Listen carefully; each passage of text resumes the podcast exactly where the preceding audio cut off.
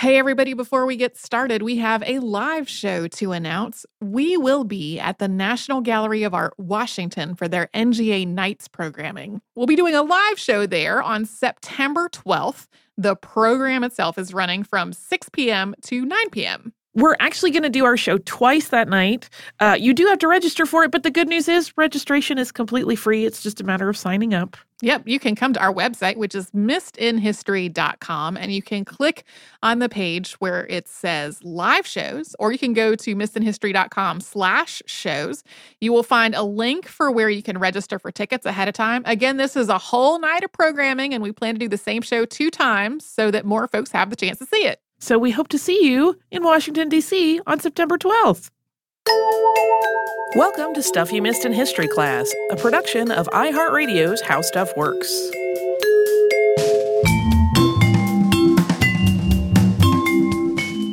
And welcome to the podcast. I'm Holly Fry. And I'm Tracy V. Wilson. Back when I was working on our recent Thomas Harriot episode, I stumbled across a Smithsonian Magazine headline that read An ancient Greek philosopher was exiled for claiming the moon was a rock, not a god.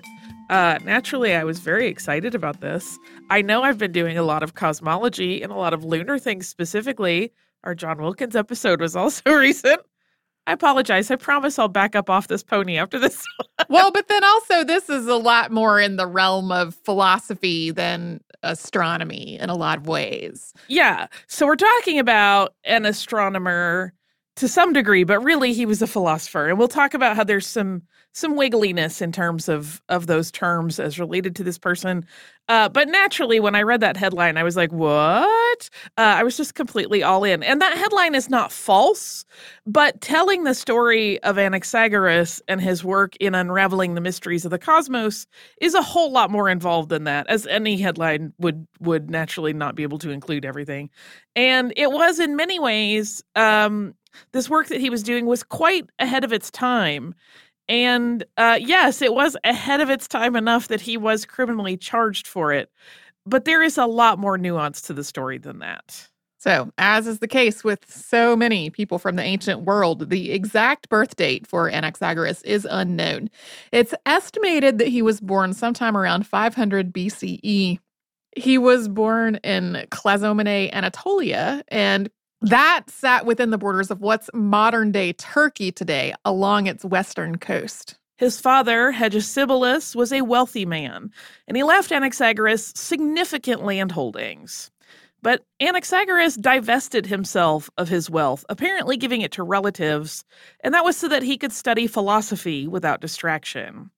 We don't really have any information on who his early teachers may have been. There is some mention of a potential teacher in some writing that that came after and referenced back to Anaxagoras, but the timeline there is a little bit squirrely, so it's not really conclusive.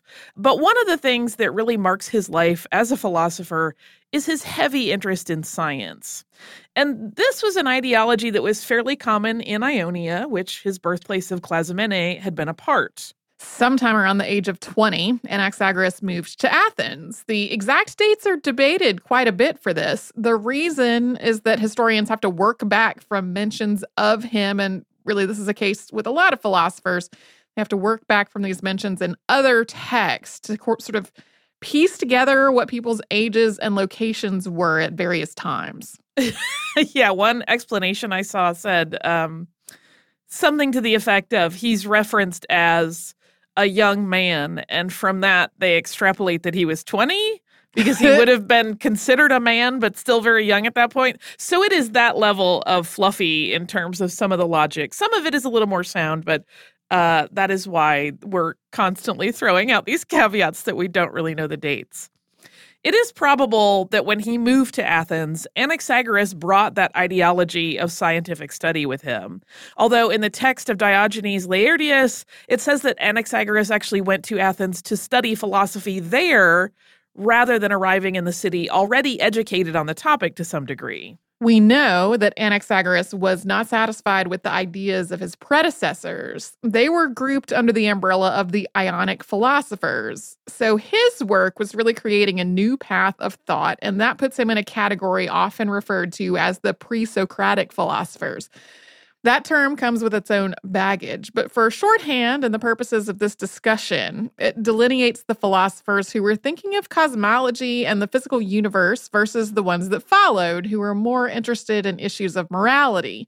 There's even a case to be made that these men were more like scientific theorists than philosophers, as the term is more often used today. And Anaxagoras' ideas about that cosmos that he tried to unravel would eventually lead to some serious problems for him.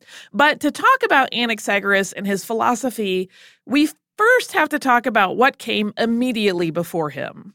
Leading up to Anaxagoras, there had certainly been other philosophers who were trying to deduce how the universe worked and what it was made of. I mean, that's something humanity has wondered about for as long as we've existed. There had been a popular theory in Greece that there was one primary and fundamental element that made up all things. A new idea had been put forth in the work of Parmenides, who, est- who was estimated to be about 15 years older than Anaxagoras. And we should point out again, it's another caveat as we talk about this that with any of these philosophers that we're discussing, there is a lot of interpretation in their work. And as a consequence, we are never speaking in absolutes. In the case of Parmenides, he wrote a metaphysical poem in which there is a substantial section about cosmology. And this is, according to Diogenes Laertius, the only work composed by Parmenides. We don't have any other works of his for comparison to get a full picture of his beliefs and ideas or how any of those evolved. So, interpretive analysis of this work and others varies a good bit in terms of what it's believed to be communicating. And there have also been debates about the translation of the existing fragments of this poem, which is called in the modern vernacular on nature, although we don't know that that was ever the actual title. In terms of how Parmenides shifted cosmological thinking, he asserted that the idea of one element was just a little too basic. It didn't offer any kind of explanation for how the universe or the world exhibited change or how things shifted around in the heavens. He thought there had to be more to it.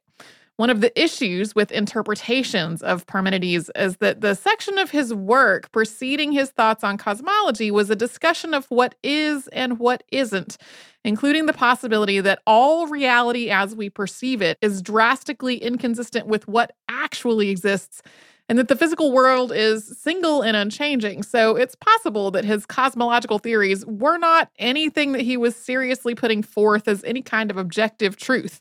And to further complicate things, we only have 160 verses of Parmenides' work, which is estimated to have included as many as 800 verses. So that means that the analysis that exists of it in the modern era is piecing together all of this ideology from less than one quarter of the total writing. Following on this idea, the work of another philosopher, Empedocles, took a different and more concrete approach to the problems that were presented by the idea of one singular elemental basis for all of the physical universe. Empedocles is unique among the group of philosophers we're talking about today because while his work also only survives in fragments, we have a lot more of it than we do for any of the others. There are two partially surviving works by Empedocles. One is also called On Nature. That's a different book than the one we just referenced. The other is Purifications, although there is also the possibility that these were actually two parts of one larger work. That is, again, a matter of debate. But the important thing is that in order to reconcile the issue of one element not accounting for all of the attributes of a physical universe, he put forth the idea of four elements, those being earth, air, fire, and water. Empedocles argued that it was these elements that were unchanging and, com- and consistent, and not, as Parmenides had argued, the entire world being unchanging. This was the basis of a cosmology that ad- addressed Parmenides' idea of the existing belief in a static world and then reconciled that with the change that's always happening. The elements stayed static in Empedocles' version, but they were able to express in different and changeable ways. And so we are about to get to Anaxagoras and his various ideas that would at least theoretically solve some of these issues of philosophical conflict. But first, we are going to pause for a little sponsor break.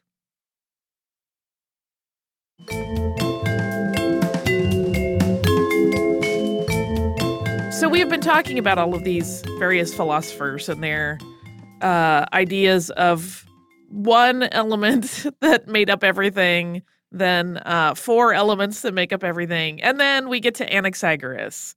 Uh, he may have only written one work, and we only know of that because it was quoted by so many other philosophers that followed him.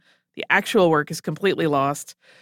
He saw the possibilities of elements in a much more vast way, as in, he wrote about the idea that there were infinite elements. Now, obviously, we are not talking about elements in terms of the periodic table and the way we understand elements today. At this point in history, the idea of elements was much more about grappling with the physical universe's building blocks through the observable world around us. The microscope, for example, was almost 2,000 years away and would not happen until like the 1590s. So when Anaxagoras was talking about infinite possibilities for elements, the examples he used were things like bone, leaf, and flesh. He posited that, quote, there is a portion of everything in everything. The meaning there was that any given item, like a bone, also contained some amount of every other element, which enabled them to interact and change one another through that interaction. It was whatever element any given thing possessed in the greatest abundance that defined it as what it was. So a bone could contain leaf and flesh, but it mostly contained bone. And in this way, everything in the physical world was connected with a sort of oneness. But elevating matter from being just some amalgam of assorted elements was Anaxagoras' idea of nous. And nous, in his ideology, is interpreted as the mind, intellect, or reason, which he held up as the catalyst for creation of all things. In the origin of the cosmos, according to Anaxagoras, all of the elements were swirling together, not homogeneous, but also not defined in any way. He wrote, quote, all things were together, unlimited in both amount and smallness. And then Nous set things in motion to first rotate around a point within the swirl of elemental soup, eventually leading to the separation and recombination of various things to end up with the development of the cosmos as it is known to humankind. I think all this is really cool.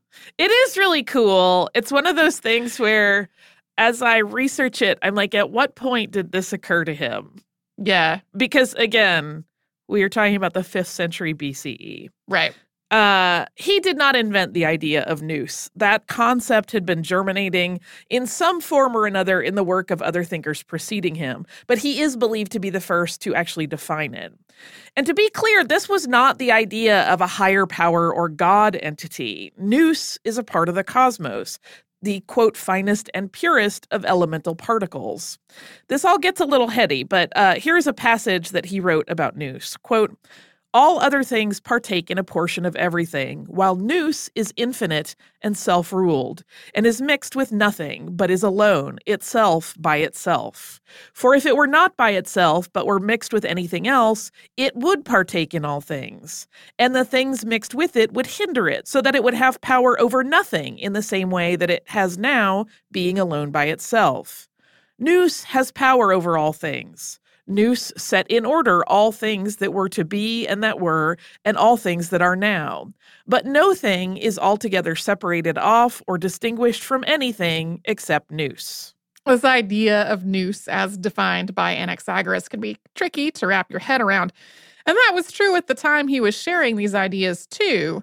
Overall, though, nous as a concept was pretty well received. Aristotle praised it, although he wasn't in favor of a concept of consciousness that acted without any sense of ethics or for the best of the universe, but randomly.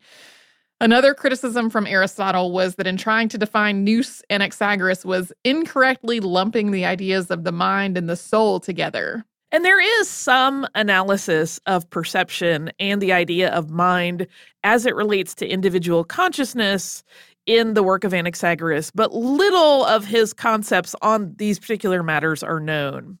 In the writings of Theophrastus, writing roughly 200 years after Anaxagoras, there is mention of that earlier philosopher, Anaxagoras, having a theory that like is perceived by unlike, i.e., we are conscious of that which is different from ourselves, our norms, etc.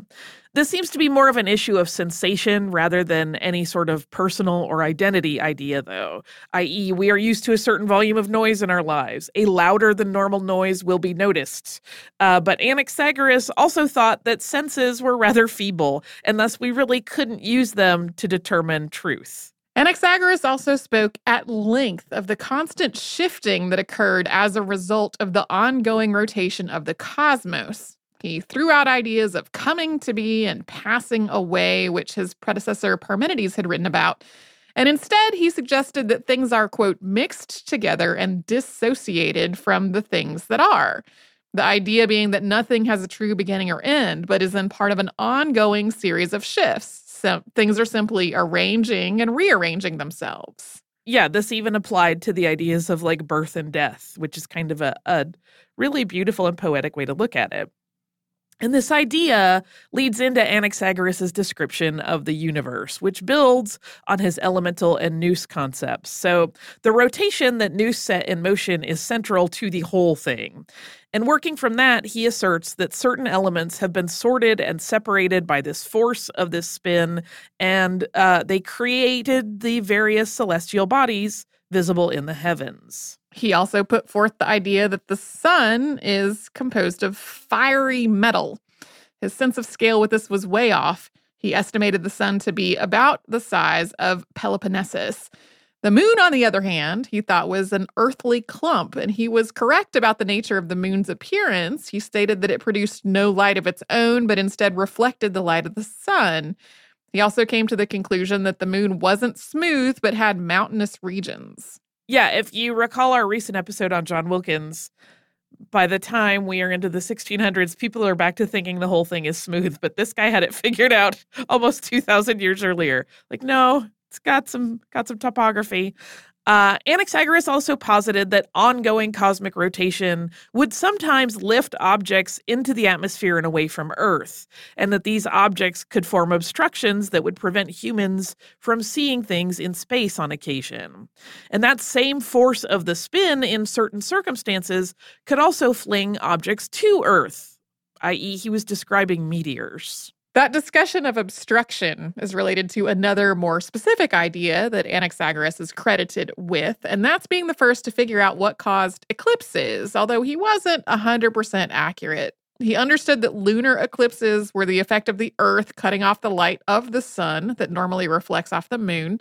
But he thought that solar eclipses and new moons were also linked, even though he didn't have the mechanics all worked out, the fact that he spoke of these events as things that happened when heavenly bodies moved around and got in each other's ways rather than being the work of a deity was actually a really important thing. And Anaxagoras may have been the original flat earther, though. Uh, his idea was that the planet's weight was supported by a cushion of air, and the Earth, he believed, was stationary and was not spinning, uh, which is a little unclear how that works in the spinning cosmos theory. So while that's a bit of a disappointment, uh, because he was kind of an outlier in terms of people who really did seem to believe that the earth was flat. They also put forth the idea that there could be other worlds inhabited by other people who were also creating civilizations. This is a little unclear, though. He may have been suggesting a vastness of the cosmos that could contain other conditions that could create life similar to that on our planet, or he could have just been riffing on the idea that we mentioned earlier that everything contains something of everything else. So, potentially, right here on Earth, there are smaller iterations of our own cosmos playing out. He believed in the infinite subdivision of matter and its components, so that the idea of worlds contained within worlds is a possible interpretation of his writing in this area. Yeah, his idea of things being infinitely subdividable made me think a lot of fractal geometry. Oh, nice. Uh, and it it again i'm let i continue to be boggled that he was kind of onto the early idea of these concepts so far ahead of pretty much everybody else. Uh, so coming up we are going to talk about the friendship that may have led to the trial and exile that we mentioned at the top of the show. But first we are going to have a quick word from one of the sponsors that keeps stuff you missed in history class going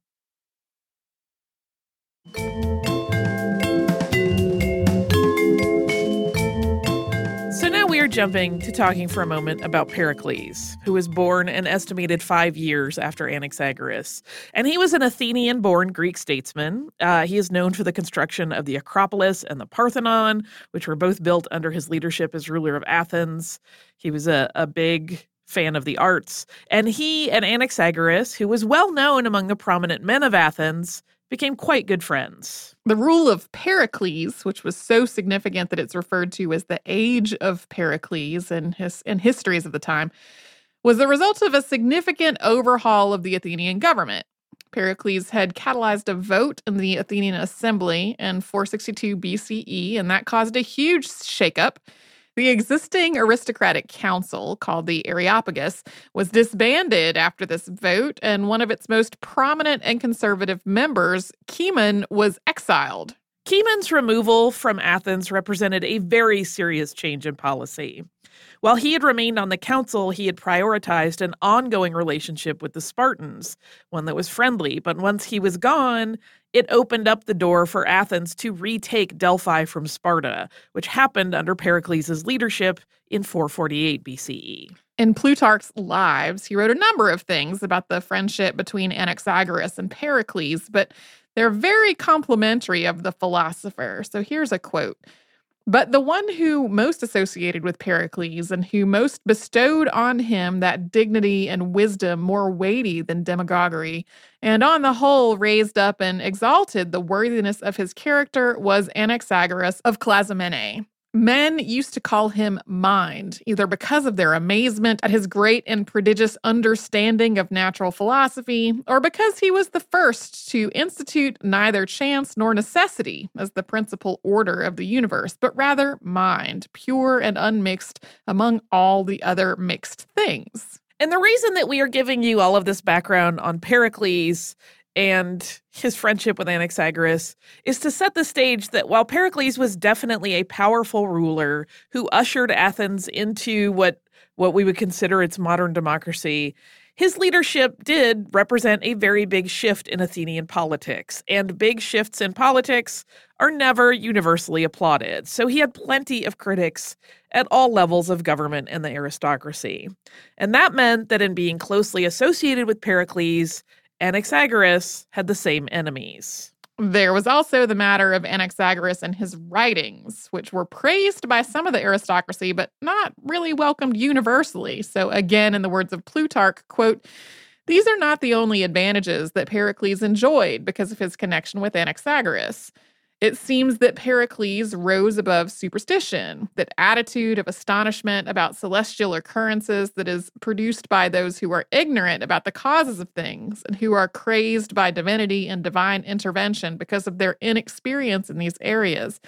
Natural philosophy substitutes for festering superstition the unshaken piety that is attended by good hopes. So, all of this move to a more scientific explanation of the physical world that Anaxagoras was working on was at odds with a large part of the population, which remained very superstitious and very much, you know, in a long term cultural tendency to, you know, attribute happenings to the gods. Uh, the heavens and their movements were explained through fables and revered stories that credited gods with various phenomena that weren't scientifically understood. So when Anaxagoras just started explaining it all, taking away all of that mystery, it really did not make him a particularly popular man. Eventually, in the mid 5th century BCE, this led to a charge of impiety toward the gods leveled against Anaxagoras, because to once again quote Plutarch, quote, at the time, people did not tolerate the natural philosophers and the so called stargazers because they reduced the divine to unreasoning causes, non providential forces, and necessary happenings. And because of the close association with Pericles, when this impiety charge arose, it was at least partially motivated as an attack on the ruler of Athens. Yeah, they couldn't directly go after Pericles, but they could go after his friends and kind of weaken his support base. And we know that Anaxagoras was imprisoned for a time, but his trial is largely lost. There are mentions of it here and there throughout the historical record, but any record of the actual proceedings is long gone. And it appears that there were actually two different charges. There was one for impiety and another for medism, which was being politically sympathetic to Persia. And that's because two different outcomes to a trial of Anaxagoras appear in various writings. And we do know that Pericles interceded on the philosopher's behalf regarding the impiety toward the gods charge. The end result was that Anaxagoras had to pay a fine, and he also had to leave the city. So, sometime around 450 BCE, Anaxagoras did leave Athens. He moved to Lampsacus, where he lived out the rest of his life. There was another trial, probably held without him present because he had already left, that led to a death sentence. Anaxagoras reportedly smiled when he heard about the second outcome. Yeah, he was already safe in Lampsacus. And Anaxagoras lived until the age of 72 in that city. He spent more than two decades living there, apparently quite happy. He was very revered by the citizens of Lampsacus. Uh, they are said to have celebrated him when he died. And today, there is a crater on the moon named for him. Yeah. Uh, he's a fascinating, fascinating creature. I think it is near the North Pole. And you can actually see it uh, with the naked eye on a, a good clear night where there's a full moon because it has a, a pretty unique level of of height to it that leads into the crater like its lip is high if i am understanding it properly that is anaxagoras the impious philosopher uh, who dared to think that things were physical happenings and not deities floating through the celestial sky Yep. Uh, do you have listener mail to close us out? I do. This is a, a listener mail that is, uh, it even in its title mentions that it is referring to an episode from four years ago, but it made me love it. It says appreciation for narcolepsy episodes, despite being four years late. Uh, and this is from our listener, Christina, who writes Hi, Holly and Tracy. I am a fairly new listener, but a longtime history enthusiast. I've been going back through the archive, and I just listened to your live program on safety coffins dated October 31st, 2018, in which you mentioned a past narcolepsy episode. And this led me to immediately go and listen to the two narcolepsy episodes from 2015. I was recently diagnosed with narcolepsy with cataplexy last fall. I really appreciate that you discussed how very often narcolepsy is misdiagnosed or undiagnosed in many cases. It took more than 20 years of complaints before a doctor took my complaints seriously, and my symptoms were previously misdiagnosed as depression, despite no symptoms other than tiredness. In my experience, many people have no idea what narcolepsy is, and those that do have a very limited concept of its symptoms. I really appreciate that you both highlighted some of the rather surprising to most symptoms and brought people's attentions to them. As someone who has been trying to understand a diagnosis of narcolepsy and struggling to explain it to friends and family, I appreciate having the perfect podcast to point them to for an explanation. I love all your podcasts. Keep it up. Uh, thank you so much, Christina. That's so lovely. I know uh, part of the reason that I wanted to do those, and I think I mentioned it in the episode, is that I have a couple of friends in my life who have been diagnosed with narcolepsy, and they so often were mischaracterized as just being like lazy or in some cases even stupid, which is ridiculous if you know these people. Uh, so that's why it's kind of important to me to talk about stuff like that. It's a good reminder. Four years seems like a good uh, gestation period for another reminder brought about by your email. So thank you so much for writing us. If you would like to write to us, uh, you can do so at historypodcast at howstuffworks.com. You can also find us everywhere on social media as Missed in History. And you can find us at missedinhistory.com, where all of the episodes of the show that have ever existed, more than a thousand, all live. Uh, any of the shows that Tracy and I have been working on, just the past six and a half years or so. Uh, we'll have show notes. Uh, the ones that precede it probably don't, but you never know. There are some good blog posts back there. Uh, we suggest that you subscribe to this podcast. That helps us and makes your life easier because you don't have to hunt for downloads. And you can do that on Apple Podcasts, uh, the iHeartRadio app, or wherever it is that you listen. Stuff You Missed in History Class is a production of iHeartRadio's How Stuff Works. For more podcasts from iHeartRadio, visit the iHeartRadio app, Apple Podcasts, or wherever you listen to your favorite shows.